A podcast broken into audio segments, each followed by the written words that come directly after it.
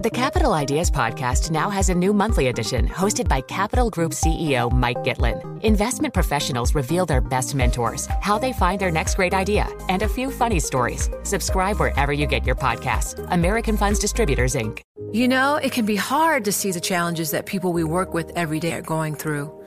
Invisible struggles like stress and burnout, caregiving for a loved one, or being misunderstood.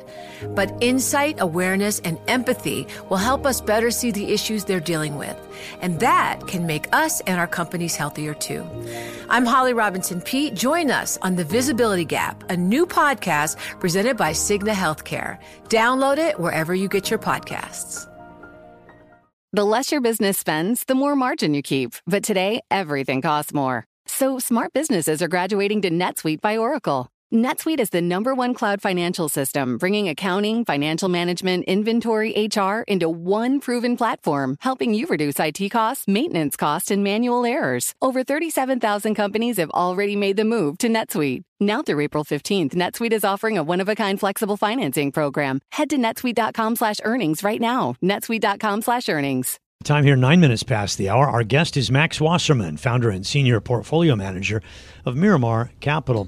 Max, summarizing your notes, I'd say that you do see value in the market in the form of some individual companies, but at the index level, you don't or may not see value at the moment because of, of some considerations. Um, so you need to look beneath the hood.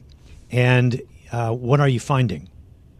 Well, thank you for having me on. What we're seeing is that with the interest rates going up and the Fed tightening uh, the monetary supply, it's basically not good for growth stocks.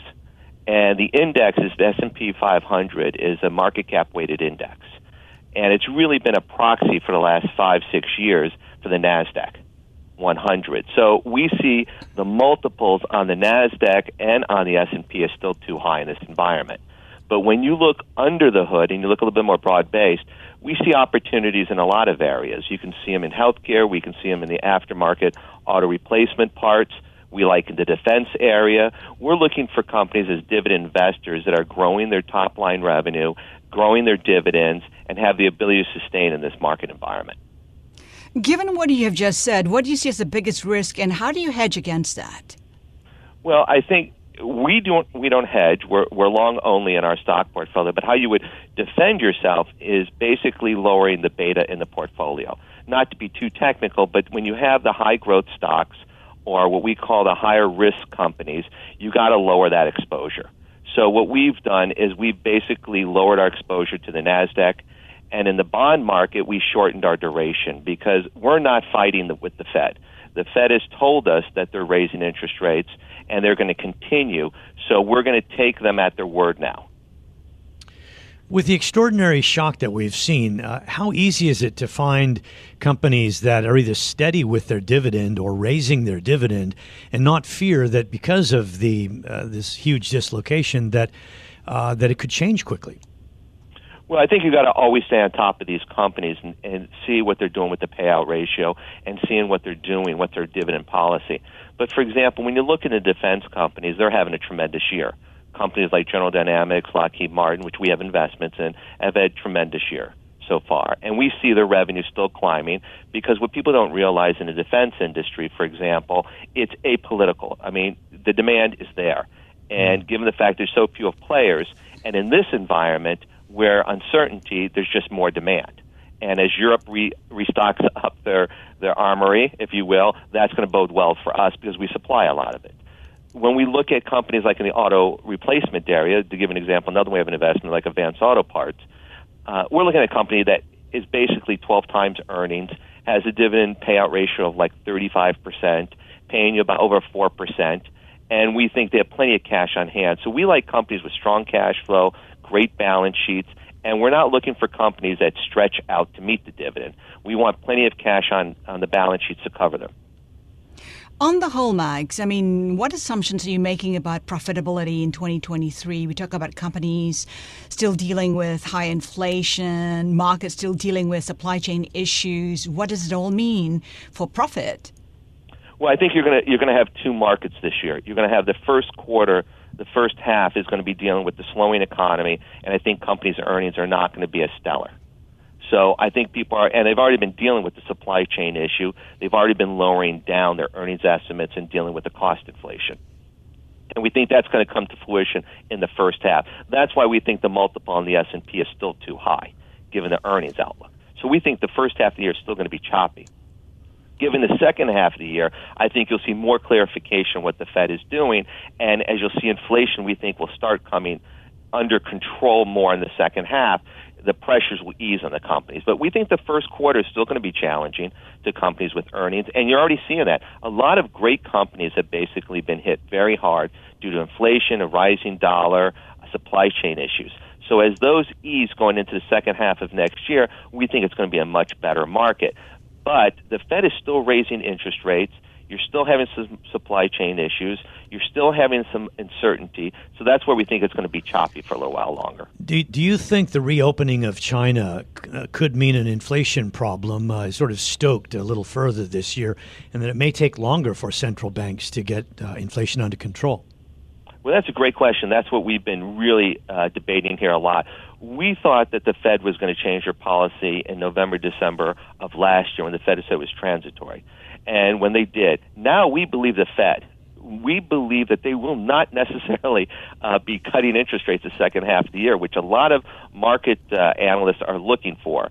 We don't see that happening as quickly. I mean, you might go neutral, but I don't know if they're going to be cutting interest rates. And with China opening up, that's more inflationary pressure. That's going to put pressure on oil. That's going to put demand. Hopefully, that clears up supply chain. So we think we have a little ways before the Fed were to stop. So if the Fed's looking to raise another, let's say, 100 basis points, they may do it in increments of uh, 50 or quarter, but we don't see them doing an about face this summer like everybody else is predicting.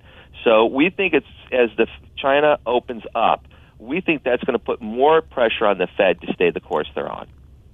So, Max, what's the base case for the U.S. economy? I mean, we're seeing a spike in layoffs at tech companies and banks. Do you read that as a signal for an impending recession or not? I think the mark it's whether or not what we feel it, but the bond market's saying that that the economy is going to be slowing down.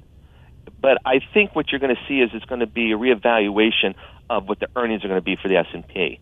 So right now, people are looking for 225 in the earnings uh, for next year, and we think it's going to be more like around 200. So mm. at 200, you're looking at about still a 17 multiple. So we think you could see the multiple come down one or two times. Again, it's a market weighted cap index. So we think it's going to be very challenging. Yes, we think you could you could see a recession, but the market I think is starting to discount that already. I think what concerns us is the fact that everybody keeps thinking this is going to do about face and that the Fed's going to bail everybody out um, on the mm. second half by cutting interest rates. We're not mm. so convinced that that's going to happen. So we're cautioning people still stay away from the high risk areas of the market, and we're not convinced that you should be jumping out on the yield curve yet. But we may be getting towards the uh, peak of inflation and the end of, of higher rates. And if you look at cyclical companies, or if you just look at, say, uh, financials and energy, they're nowhere near the lows of the year and they've made some pretty handsome moves here in the past couple of months. Is that suggesting a trend that looks much better, say, six months out?